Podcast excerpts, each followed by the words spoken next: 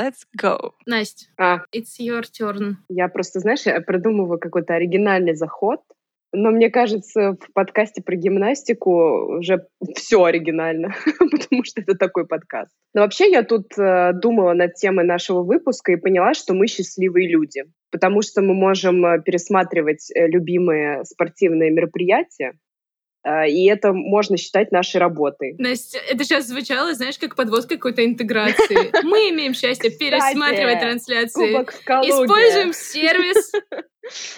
А, Не, на самом деле я пересмотрела с удовольствием э, гимнастику на летних Олимпийских играх в Лондоне 2012 года.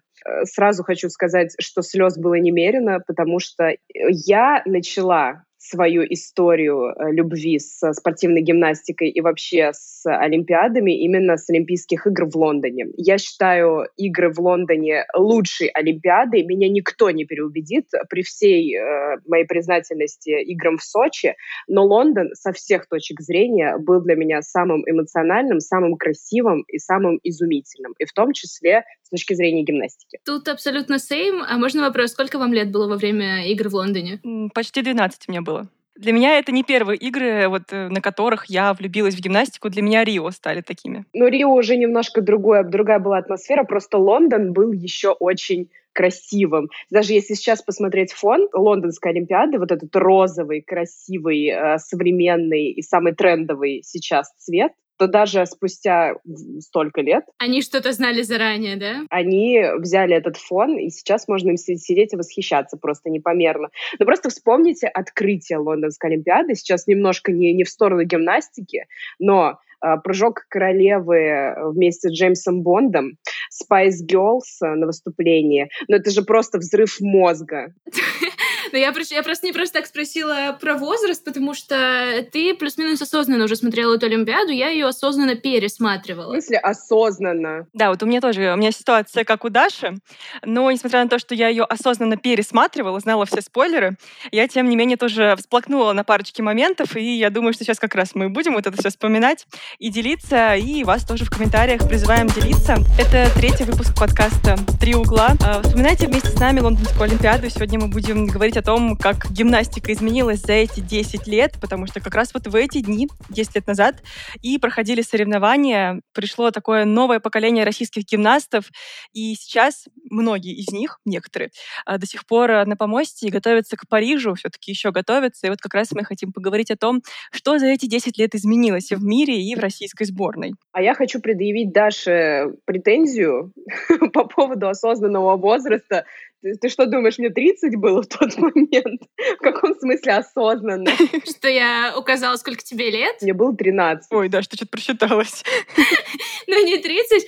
Настя, тебе было, тебе было 15, правильно? И около меня. Настя, сколько тебе лет? Ты какого года рождения? 97-го. Ну, А, блин, ну ладно. мне было 10, понимаешь? Мы все-таки были с тобой на разных стадиях развития и полового созревания. Во время Олимпиады я даже не знала, что Олимпиада идет. Я сидела в лесу. Меня забрали в лес э, на рыбалку и охоту. Отличное лето, Настя. Ну, такие типичные развлечения для девочки, да, от папина дочка, что называется. И вот в момент, пока еще э, не, не наступила рыбалка, но уже прошла охота, я, значит, включаю телевизор, и я попадаю в этот мир спорта, где ты переключаешь, значит, в один момент где-то волейбол, в один момент гимнастика, в один момент Шарапова проигрывает Сирене Уильямс, и, и все это нужно как-то совместить в своей голове. Насчет осознанности тут не от возраста зависит. По ощущениям, Лондонская Олимпиада для меня была, знаешь, таким открываем дверь в мир спорта. Ну, для меня, наверное, тоже, но это было неосознанное открытие. Все-таки в 15 лет, ну, ты немножко хоть там идентифицируешь, что и где происходит. То есть для тебя все вот эти вот девочки, мальчики, Мария Шарапова — это не пустой звук. Для меня все-таки в 10 Мария Шарапова была, ну, теннисисткой. На этом мы прощаемся с Дарьей Неревенько. Больше она не участвует в подкастах параллельного спорта. Настя, мне было 10. Мне кажется, твой возраст понижается каждый раз. Вот ты вспоминаешь, мне было 12, мне было 10. Я смотрела в 4. Это Ксюше было 12. Мне было 10, честно. Могу паспорт показать вам. А в комментариях вы можете посмотреть э, скрин паспорта Даши. А я предлагаю на этой, да, веселой ноте перейти к гимнастике и сегодня построить наш разговор так, э, э, разделить его на две части, отдельно поговорить про мужчин и отдельно про женщин. Начать с чего хотите? Я бы начала с мужчин, потому что на самом деле для меня игры в Лондоне и игры в Токио э, это кардинально разные выступления нашей сборной. Мне кажется, что вот как раз мужчины, они прошли такой очень долгий и важный путь, и по сравнению с тем результатом, который был в 2012 году, как раз вот эта японская Олимпиада токийская, она была просто ну, взрывом каким-то удивительным. При этом все то, что было до этого 10 лет, вот в течение этих 10 лет, это был такой важный, а, последовательный э, путь развития нашей мужской гимнастики. Ну, для меня Лондонская Олимпиада все-таки женская. Единственное, что у нас стабильно и ничего не меняется с 2012 года, там был Денис Облязин, который на, на опорном прыжке... И Давид Белявский. И, и Давид Белявский там ну, был. Я имею в виду в медалях. Все-таки Денис Облязин опорный прыжок серебро выиграл.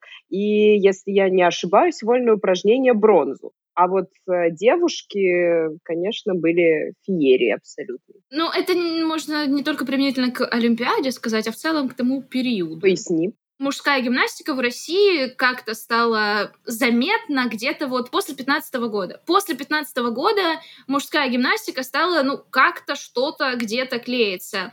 А, появились э, ребята молодые, в том числе Никита Нагорный, Артур Далаян все-таки появился уже скорее после Рио, хотя он на год старше Никиты, но там своя история, да, но все-таки как-то именно Рио, а, Олимпиада в Рио стала отчетной отправной такой точкой для мужчин. Да, поэтому я вот и хотела ваше внимание как раз обратить на то, что в Лондоне, э, когда ребята заняли в командном многоборье шестое место, это была совсем другая команда. Да, там, там уже было как бы новое поколение гимнастов, Денис Облязин, Давид Белявский, которые выступают до сих пор.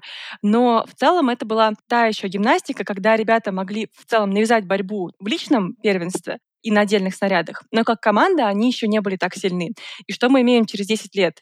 Абсолютно уверенных э, лидеров, мировой э, мужской гимнастики. Конечно, есть и другие команды, безусловно, те же китайцы, которые там двухтысячных, они стабильно на пьедестале в командном многоборье. Это там, да, мы все прекрасно понимаем, что это одна из э, самых престижных таких, самых э, важных дисциплин в гимнастике командное многоборье. И китайцы держат эту марку, а наши ребята в Лондоне еще за медали не боролись как команда. А вот теперь они реально сильны. Просто здесь, мне кажется, важно сакцентировать наше внимание на одной важной штуке, которая нам пригодится попозже, когда мы будем говорить о девочках. А именно на том, что это не гимнастика в других странах стала хуже это наши парни параллельно с гимнастами из других стран развивались и пришли к тому, что получились реально несколько боеспособных команд из разных стран, которые в равной степени могли рассчитывать на золото Олимпиады в Токио. И если посмотреть трансляции, если вдруг кто-то этого еще не делал, хотя мне кажется, что гимнастический финал мужское командное многоборье посмотрели многие, то даже там видно, что разрыв между командами был ну прям мизерный. И я не говорю сейчас про оценки, я говорю про то наполнение, которое и китайцы, и японцы, и наши ребята показали. Да, и от этого борьба, собственно, была круче. А вот в Лондоне там были явные лидеры, собственно, китайцы. Кстати, помните, тогда в Лондоне они э, в квалификации ну, очень плохо выступили, и прошли в финал с шестого места только, но в финале как дали жару всем, и буквально там с первых э, уже видов захватили лидерство, никому его не отдавали, а вот э, дальше медали поинтереснее распределялись, и в этом смысле вот у меня так с Лондонской Олимпиадой связаны еще э, парочка не очень хороших воспоминаний, отобранная, на мой взгляд, бронза сборной Украины. Когда ребята тоже очень старались, у них была сильная такая боеспособная команда, и они в итоге, э, заняв третье место, после протеста японцев на оценке Кахэ Учимуры спустились на четвертую строчку. И вот та команда, классная команда, осталась без медалей, хотя они все могли стать в одночасье бронзовыми призерами Олимпийских игр. А, Кахэ Учимура — это очень значимое лицо для гимнастики и этого периода в том числе, о котором мы говорим. Я напомню, что он только в этом году официально завершил карьеру, провел он прощальные соревнования, но до этого это был такой вот э, как раз до 16 года, да, вплоть до Олимпиады в Рио, это был такой мировой гегемон. Еще с Пекина начиная, кстати, помните? Да, он еще в Пекине серебряным призером был. Да, да, но я имею в виду, что закончилось это вот в этот период, и в этот период он продолжал выигрывать медали и был на пике. Мне вообще нравится тенденция, если смотреть по участникам, всегда стабильно выступают китайцы и японцы, понятное дело. Но есть еще классная штука, которая отличает Олимпийские игры. Это хорошее, качественное выступление страны, которая принимает Олимпиаду. Я очень хорошо помню, как Лондон принимал своих участников э, у девушек и у парней. И они, кстати же, э, в командном первенстве парни стали бронзовыми призерами. И очень круто тогда британские гимнасты выступали. И это такая хорошая, интересная тема, примерно как с Олимпийскими играми в Сочи, когда ты настолько заряжен порвать на своей домашней Олимпиаде, Пекин то же самое, что ну, прыгаешь выше своей головы. Так, если смотреть по тенденции, у нас долгое продолжительное время, и мы уже стабильно к этому привыкли, есть всегда э, наши основные соперники Китай, наши основные соперники Япония, но, девочки-мальчики, как мы уже сказали, представьте себе, что были времена, когда мы не боролись за первые места, и у нас не было вот этих вот страшных-страшных финалов, когда все зажимают кулачки, ждут этого результата, когда же появятся те самые сотые баллы, которые отделят нас от первого или ну, нас первым или с вторым местом. Да, но такие финалы были у Дениса Облязина. И вот тут как раз тоже еще одна интересная тема. Удивительно, как Денис все эти годы, уже больше 10 лет, э, сохраняет такую форму, что он успевает как бы не просто оставаться на своем уровне, несмотря на все травмы и все там, повреждения, перерывы, он успевает еще расти вместе с этой гимнастикой мировой и по-прежнему навязывает конкуренцию на своих снарядах. Потому что на самом деле его там восхождение к вершинам, оно же началось не в Лондоне, а чуть раньше, на чемпионатах мира. Если я не ошибаюсь, это был десятый, да, год девятый. И он до сих пор действительно один из лидеров э, в гимнастике в мужской. Просто мы привыкли видеть его профессионалом колец, таким спецом. На Лондонской Олимпиаде, э, на выступлениях на кольцах, он не вошел в тройку. Там вообще была какая-то нереальная тема с бразильцем, который чуть ли не первую медаль принес своей стране в этом виде. Все-таки Денис и как акробат себя часто проявлял, поэтому, мне кажется, нет вопросов. Ну да, свое он отработал, собственно. Он свое отработал, конечно, мы не, не спорим вообще. Я еще раз повторяю то, что сказала в начале, что Дениса мы видим в медалистах, в отличие от всех наших парней, которые тогда в Лондоне выступали.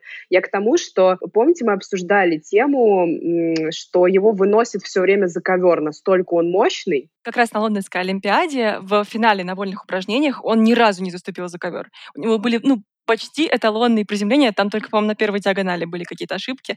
А так, э, ну да, это был один из тех э, немногих финалов, когда он действительно сделал все в пределах границ.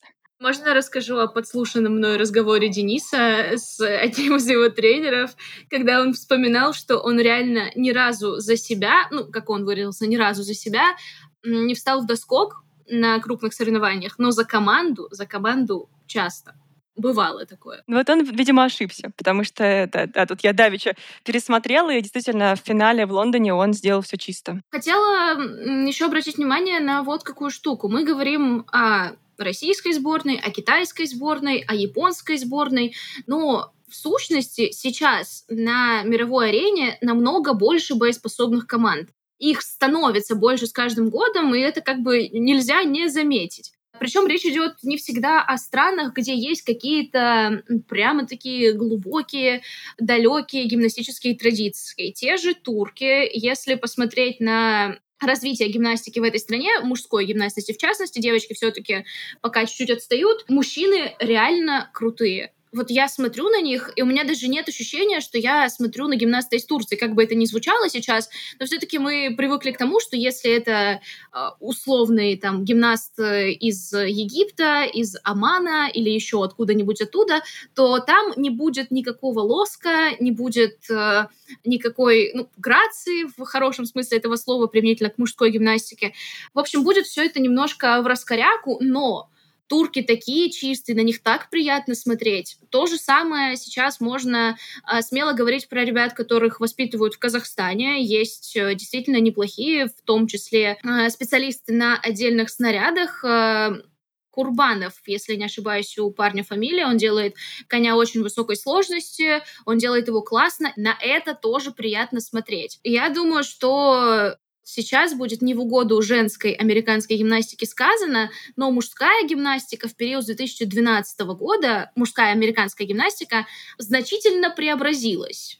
В то время как женская, наоборот, как-то как будто спускалась поэтапно по ступенечкам вниз. Ну, кстати, у девочек тоже вот эта тенденция наблюдается, появление новых, э, новых команд э, из стран условно не гимнастических, той же Бразилии, например. Мы с вами тоже об этом говорили. С тех пор, как туда пришел Александр Александров э, и возглавил, собственно... Человек, у которого 555 золотых олимпийских медалей. Я, если честно, надо будет, правда, посмотреть, посчитать, но мне кажется, огромное количество. Даш, ты готовилась? Ты уверена, что 555, а не 552?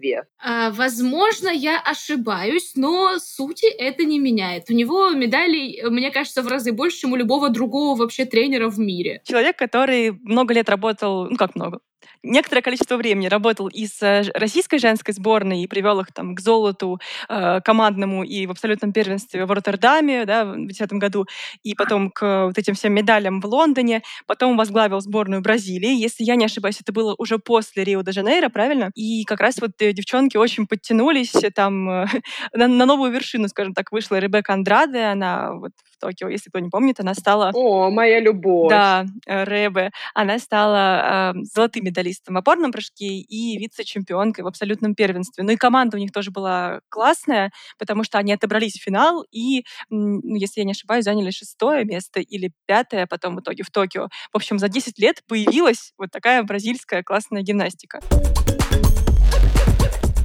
Раз уж мы так плавно переходим к женской гимнастике, закрывая тему мужчин э, на Олимпийских играх в Лондоне, я думаю, стоит назвать имена тех героев, которые у нас тогда выступали, а именно Денис Облязин, уже неоднократно названный, а, Давид Белявский, Эмин Гарибов, Игорь Пахоменко и Александр Баландин. Вот те люди, которые поехали на Олимпийские игры в Лондон, представляли нашу страну на этих играх. Но поскольку мы уже э, плавно, красиво, благодаря Ксении, переходим к девушкам. Важный момент. Я считаю, что мы должны отметить, что вот ориентир такой для всей гимнастики мужской мировой — это все таки сборная Китая. Как-то мы вот вскользь это обсудили, что да, китайцы молодцы, но все таки все таки вот эта эра, которую мы по праву можем назвать эрой Далалаяна, эрой Нагорного, то есть вот этот период с 18 года, это еще и эра Сяо Тенга и еще ряда китайских гимнастов, которых реально много.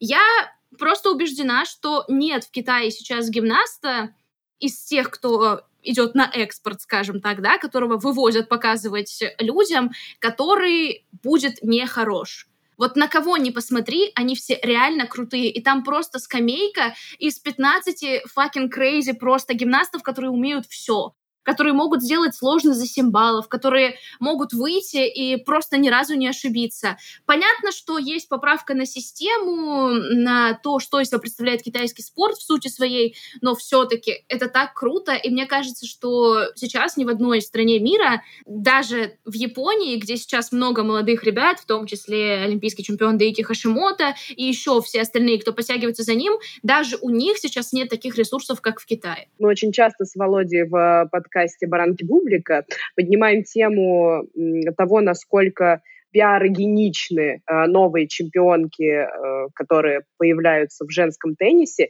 И вот здесь, несмотря на то, что мы все многие годы восхищаемся ну, потрясающей работой китайской сборной, но давайте так, кроме Сяо Ротенга, ты можешь назвать по именам ребят и девушек, которые брали золото, которые фантастически выступали. Вот ты смотришь, ты ахаешь, но ты не запоминаешь. Нет, Настя, у меня это реально к моей дырявой голове. Ну, я вот здесь, наверное, с Настей соглашусь, э, потому что дело в том, что у них э, очень эм, часто ротация, э, смена состава, там много классных гимнастов. Но это у женщин, у женщин, у мужиков ротация не такая заметная. Тот же Сунь Вэй, Сяо Ро Тэнг, еще есть у них третий, которого я не могу запомнить, к сожалению, большому моему собственному и стыду они плюс-минус, у них костяк тот же, что было в 2019, равно как и у наших мужчин. И Сяо Роутенг выступает тоже достаточно долго уже. В 2017 он стал абсолютным чемпионом мира, и вот в 22 он стал вторым. То есть прошло пять лет, пять лет — это достаточная дистанция. А девочки китайские, которые реально меняются каждый олимпийский цикл, они каждый раз привозят вообще непонятных ноунеймов, непонятно, откуда они их взяли. Конечно, они не запоминаются, потому что это типа текучка. Сейчас я буду с тобой спорить, потому что Хэк Синь, которая приехала соревноваться за золото на брусьях женских, Она приехала в Лондон, она приехала в статусе олимпийской чемпионки Пекина. Они не, вы, не выходят за один сезон. Это единственная, мне кажется, из всех, кто есть в китайской сборной. Кстати говоря, были в Токио девочки, которым было что-то 20-21, но я, честно, видела их первый раз. Ну, в плане на Олимпиаде. Ну, потому что чаще всего они привозят как раз э, девочек очень маленьких, а, а вот э, за 20 это, кстати, редкость. Могли бы и запомниться. Давайте как раз к девочкам плавно перейдем. Вот э, в случае с девчонками, по крайней мере, с российской сборной, ситуация же совсем была другая.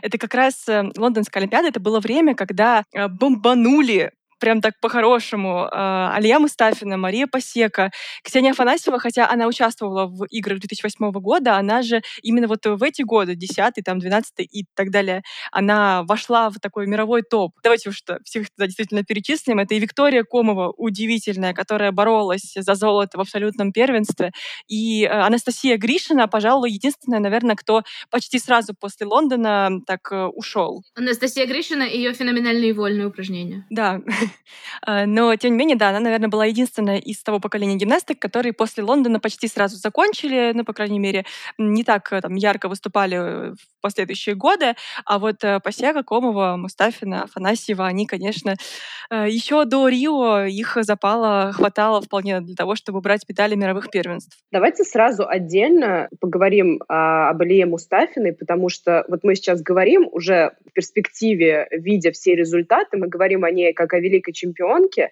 но на самом деле к этой Олимпиаде она подходила, ну, так скажем, третьим составом. Условно ее повезли за надежность психики, потому что у нее были чуть ли не за год порваны кресты. Полтора года. У нее э, были проблемы со спиной. И при всем этом, ну, естественно, на восстановление уходит очень много времени, теряется форма. И при всем этом мы получили первую со времен Хоркиной чемпионку соответственно, Олимпийских игр. И она тогда стала абсолютным лидером команды в Лондоне. Да, и не просто э, первую там чемпионку с времен Хоркины. У нее, помимо этого, было еще серебро, две бронзы, э, которые, ну, наверное, вот эти бронзы никто не ожидал, по крайней мере, там, на тех же вольных упражнениях. Я помню очень хорошо э, несколько интервью Алии после Лондона, когда она говорила, что ну, на вольных было совершенно неожиданно получить медали. Тем не менее, э, человек, который приехал с пошатанным здоровьем, э, с подорванной подготовкой, оказался самым стабильным, самым психологически устойчивым. И вот, э, получается, за все ее выступления на Олимпийских играх, по-моему, только один раз там на бревне она допустила падение, все остальное со стороны Алии Мустафиной было идеально. И вот тогда, да, наверное, началась, по крайней мере, в российской сборной эпоха Алии Мустафиной. В своих там, интервью после Лондона она говорила, что у нее отличительной чертой с самого детства была вот эта вот фантастическая способность собираться и концентрироваться именно в самые сложные моменты соревнований, когда почему вот у нас, например, большие ставки были на Викторию Комову, но ну, явно там что-то пошло не так с самоощущением и с психикой, потому что были какие-то падения непонятные, была неуверенность, было расстройство после выступлений. А Алия, я показывала своей подруге, которая не имеет никакого отношения к э, спорту, я показывала ей выступление Мустафиной, она говорила, что ей в какие-то моменты страшно ей смотреть в глаза, потому что человек настолько сконцентрирован на том, что он делает, и вроде как э, боюсь сейчас ошибиться, но она сама говорила, что когда выступала в Лондоне, она представляла, что вообще никого нет. То есть вокруг нет ни одного зрителя, просто она и ее программа. И она выходит и делает. Ей, собственно, и надо было на брусьях просто сделать чисто. Я бы здесь вот э, что сказала, вот важная здесь тенденция, в отличие, наверное, от мужской гимнастики, с женской все пошло по-другому, и здесь мы, наверное, можем говорить о том, что э, то поколение, которое приехало в Токио, не только российских гимнасток, вообще по, по миру, скажем так, это уже гимнастки, которые, ну, по некоторым параметрам уступают э, тем девочкам, которые выступали в Лондоне Лондоне? Ввиду того, что я воспринимала Лондонскую Олимпиаду уже опосля, то есть э, с каким-то пониманием того, что происходило, я искренне не понимаю, как от Комовой реально чего-то ждали. Ее же просто загоняли за очень короткий срок слепить из нее новую Алию Мустафину которая сможет быть первым номером сборной. И да, мне безумно жалко, что так сложилось, что она уступила, Но в целом, мне кажется, что при той подготовке, которая у нее была, это были колоссальные нагрузки, которые организм ну, в целом не должен быть способен вывозить. Сделать то, что она сделала, это прям-таки очень достойно. Да, и, кстати, у Вики тогда ведь были ну, одни из самых высоких баз в команде по всем снарядам практически. Там, наверное, только с Ильей она могла в этом смысле посоперничать. И э, еще вот очень важно в абсолютном первенстве отметить, да, у нее были там, возможно, проблемы с психологией. В самом начале у нее было падение, ну, точнее, выход за зону приземления на опорном прыжке, но вы помните, как она сделала вольный, когда она поняла, что она в шаге от золотой медали, ей нужно опередить Дуглас, и она все диагонали на вольных сделала в доскок так она хотела эту медаль.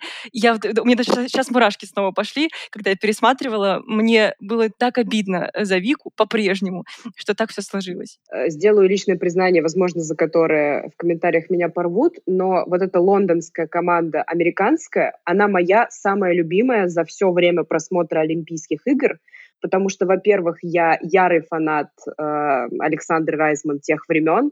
Мне очень нравилась э, Габи Дуглас, и вообще вот та команда э, без э, Байлз, выраженного лидера, который ну, просто рвет, мечет, и там понятно, что никакой конкуренции не выдерживает, но та команда для меня была абсолютно сплоченной комбинационной командой. Ну все, Настя, теперь мы проснемся завтра и на агентами.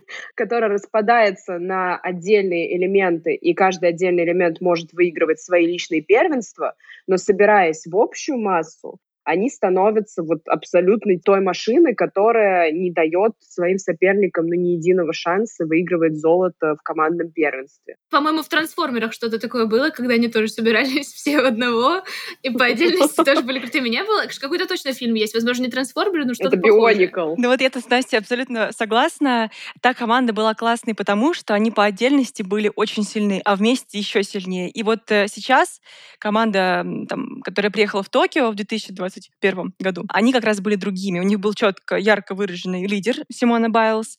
А, и там я ни в коем случае не умоляю заслуг э, остальных девчонок, но вы же помните, что когда Байлз закончила свое выступление в командном первенстве, там, по-моему, что-то посыпалось с психологией в том числе, потому что они стали ошибаться, в том числе на вольных самый, э, самый важный момент такой, самый ответственный. Они тоже стали ошибаться и, собственно, проиграли в итоге свое э, золото, а там россиянки, они как раз, наоборот, очень хорошо собрались. Вот мы и подошли, собственно, к главному явлению этого десятилетия. К... Я вот, помните, недавно назвала китайцев fucking crazy? Нет, забудьте, они вообще никто и ничто. Fucking crazy — это все таки Симона. Потому что появиться в 2013 году просто из ниоткуда Просто хую Симона можно было бы спросить в 2012, но в 2013 уже все ее знали, потому что, приехав на чемпионат мира, Симона всем показала, что она как будто бы и не человек. В хорошем смысле. Но сам факт в том, что с Симоной гимнастика все-таки немного изменилась. Я думаю, вы со мной согласитесь, что э, с ее приходом э, женская гимнастика чуть-чуть подвинулась в сторону мужской. То есть э, все вот эти прыжки, да, Симона, наверное, не привнесла чего-то сверхнового, хотя элементы, которые она делала и делает, кстати, сейчас вот не уверена, сейчас на платье примеряет свадебные, они все-таки на порядок э, отличаются от того, что мы привыкли видеть. И гимнастика стала все-таки чуть-чуть другой. Да, это правда. Я не считаю, что это, стало, что это плохо. Мне кажется, это естественное такое развитие. При этом очевидно, что судьи пытаются это вот развитие именно в эту сторону сдержать, потому что ввели новый компонент оценки, скажем так. Теперь э, обращают еще внимание на артистизм, скажем, на тех же вольных упражнениях. Так он всегда был, Ксюш. Мне кажется, они просто чуть по-другому обозвали. Да, они просто сейчас по-другому обозвали, сакцентировали внимание, скажем так, на этом. В общем, сейчас задвину теорию, э, но она следует исключительно из сравнения э, выступлений на вольных Каталины Понер. Я, извините, я не могу называть ее Понор, ну, потому что это ужасно звучит. Каталина Понер. Для меня она, ну, будем называть ее Каталина. Румы, знаменитая румынская многократная олимпийская чемпионка, румынская спортсменка. Так вот, во время вольных упражнений в Лондоне сначала выступала Александра Райзман, феноменально выступила. Считаю, что лучшая ее программа под э, Хава Нагилу. Просто изумительно. Великолепно потрясающе. Я ждала, да. ждала, честно.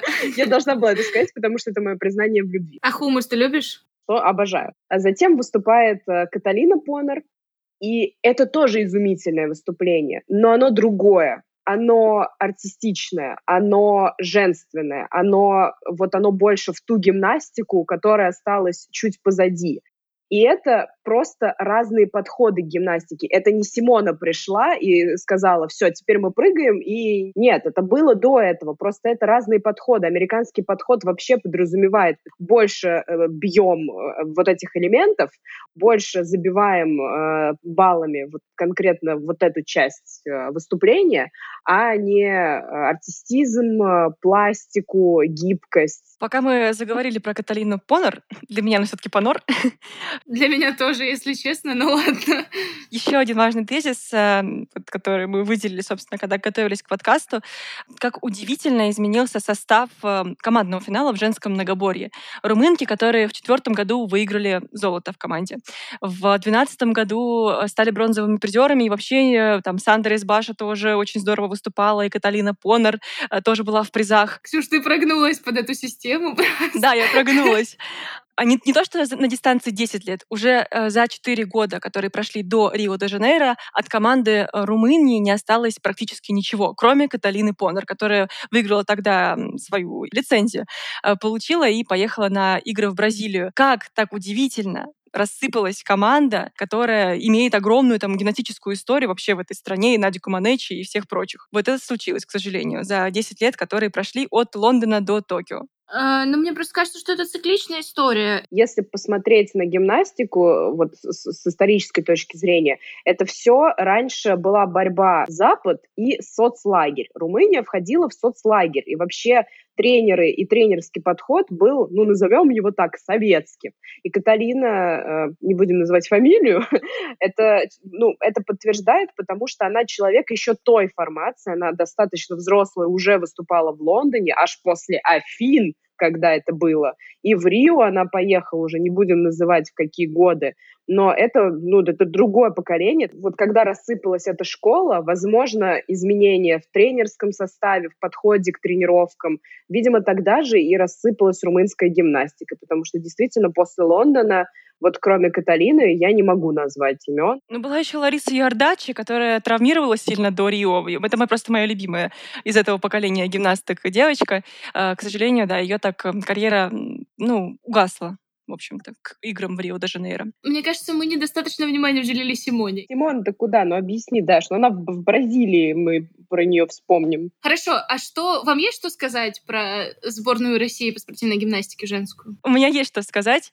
А, я очень люблю нашу нынешнюю команду и этих девчонок. Они другие, они не такие, как прошлое поколение.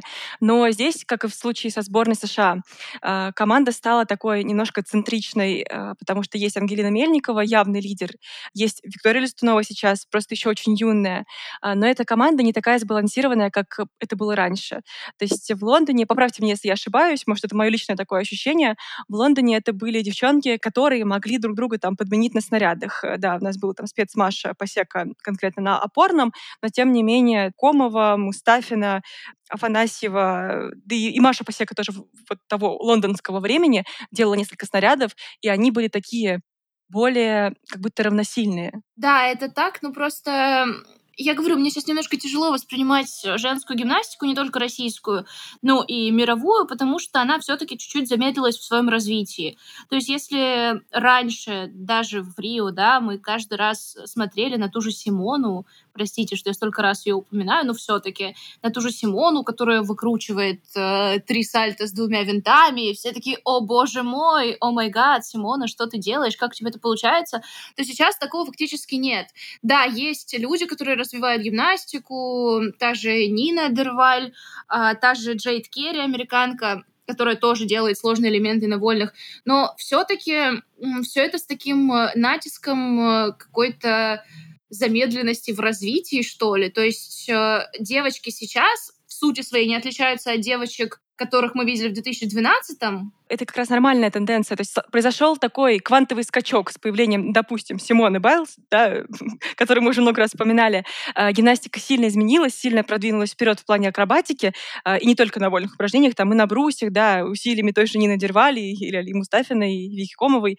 И что теперь такая наступила пора, когда все немножечко замедлились а потом снова будет скачок. Вам не кажется, что мы, ну, мы много времени уделяем э, теории, Но на практике, если разбирать каждую отдельную национальную сборную, то сборная Америки сейчас э, в достаточно плачевном состоянии, в том числе по теме скандалов, которые обрушились на Национальную гимнастическую ассоциацию, на э, тренеров. Во-первых, это сексуальные скандалы, небезызвестный э, Ларри Нассар. Второй момент — это психологическое давление, о котором очень много сейчас говорят, и часто девушки из профессионального спорта, американки, переходят в студенческий спорт. Ну, в общем, короче, очень много того, что могло извне повлиять на гимнастику из-за психологического давления, когда девушки уходят из профессионального спорта и идут в так хорошо развитый студенческий, то есть ты можешь и получать образование, и при этом выступать, не рвать себе жилы, да, не убиваться, потому что каждая из чемпионок, давая интервью после Олимпийских игр, говорила о том, что испытывала гигантские психологические трудности, депрессии, ментальные там, расстройства и все прочее, в том числе и та же Симона. И они уходят в студенческий спорт, где они могут спокойно развлекаться, кайфовать от той гимнастики, которую они любят, но при этом не умирая на всех вот этих вот снарядах.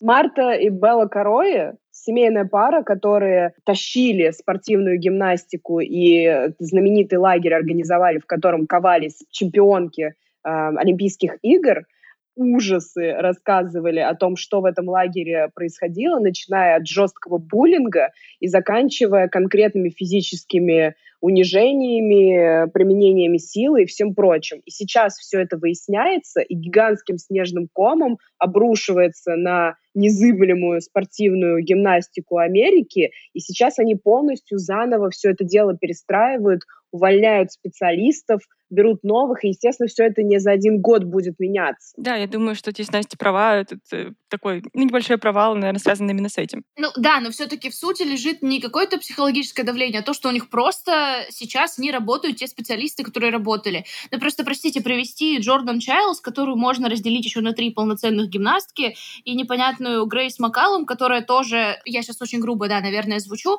но непонятную в плане техники, она абсолютно не похожа на то, что раньше производили, опять же, прозвучит, наверное, грубо, но как есть, то, что производили в цехах американской гимнастики. Это вообще на них не похоже. У них явно не один хороший тренер на страну, не два и даже не три. Если посмотреть на то, что Америка все-таки большая страна, и там тоже достаточно много э, разрозненных, ну, в смысле, децентрализованных каких-то школ. Я думаю просто, что эту тему мы можем обсудить в следующем выпуске, потому что она слишком обширная, и мы уже очень далеко ушли от Лондона куда-нибудь в американский городок, где тренируются гимнастки. Хорошо, какие мы делаем выводы тогда сегодня? Женская гимнастика с 2012 по 2022 стала хуже, лучше, не изменилась? Женская гимнастика, она не стала хуже или лучше, она стала просто другой, а, более такой направленной на акробатику. Появилась Симона Байлз и ее суперсложные программы, остальные стали как бы за этим следовать. А мужская гимнастика, она просто развивалась мне кажется, по другому уровню. На мой взгляд, более степенно, не так, как женская. Не было такого квантового скачка, как с Симоной. А, но, тем не менее, сегодня мы имеем много, несколько прямо сразу сборных, которые реально могут соперничать друг с другом на высшем уровне. И приятно, что одна из них российская. Просто, видите, э, мы сейчас говорим о какой-то... с каким-то национальным уклоном. То есть мы говорим о командах скорее. А если все-таки взглянуть в суть, сейчас, извините, возможно, чуть отойдем от выводов, но все-таки мужская гимнастика в отдельных видах тоже развивается скачкообразно. То есть э, появляются какие-то э, сумасшедшие ребята на коне, тот же Личи Кай. Помните такого из э, Тайваня? Он, если я не ошибаюсь, вроде бы не делает ничего нового, но его программа построена на том, что он делает постоянно маховые движения ногами, и это все выглядит так круто, что такого никто раньше нигде не видел. И это ну, своего рода тоже продвижение вперед. У него сложная программа, он соревнуется а, с признанными мастерами вроде Уитлока и так далее. То же самое происходит э, с китайцами на брусьях. Ну как? Я честно не понимаю, как можно физически просто вывести программу сложностью 7,1. Ну, по старым правилам, понятно, там небольшой пересчет случился на брусьях вообще.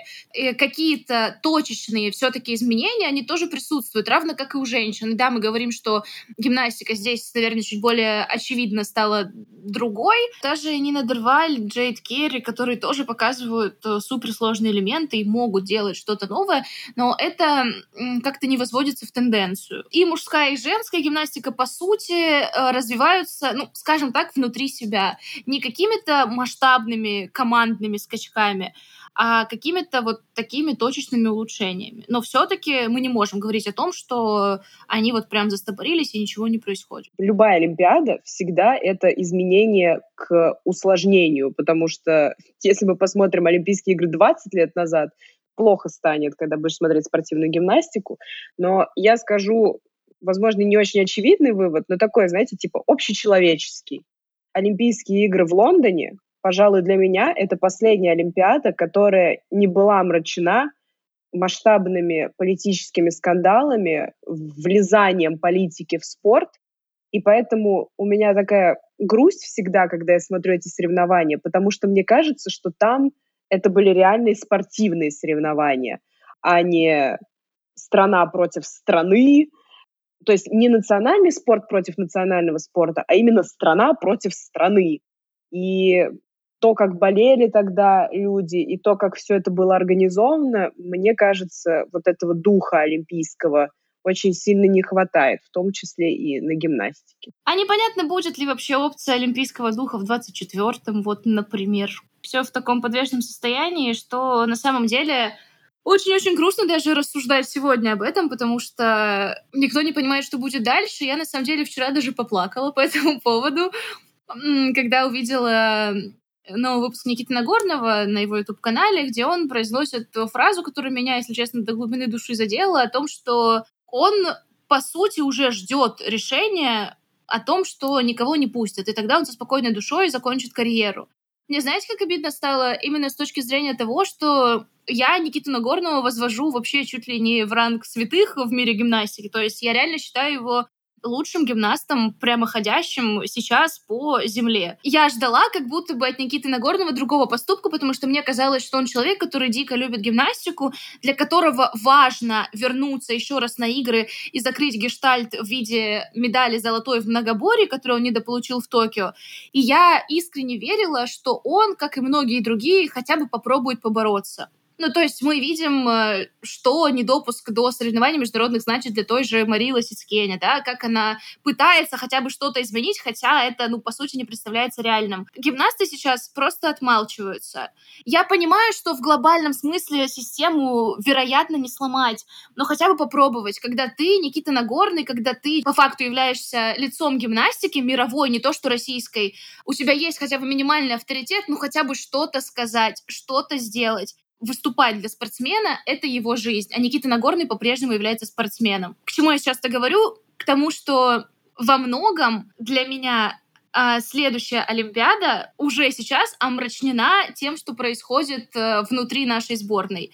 В плане молчания, в плане какого-то бездействия, при том, что я, опять же, признаю, что не факт, что какое-то действие может привести к положительному результату. Но оно хотя бы будет сделано. Мне просто не хочется о грустном, на грустной ноте такой заканчивать наш подкаст.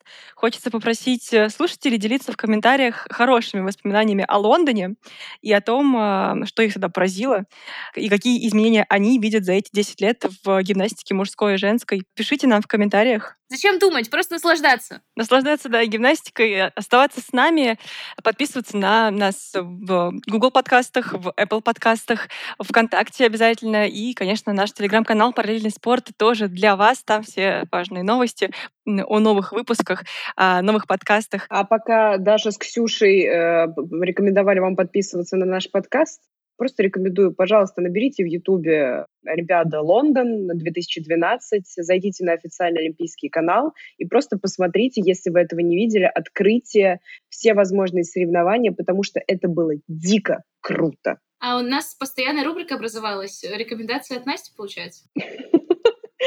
Я рекомендую вложить деньги в наш подкаст. Желательно большие. Желательно реклама. Ну а мы с вами на этом прощаемся. В студии, хочется сказать, э, были Ксюша Курашкина, Настя Мусякова и Даша Неревенько. До новых встреч!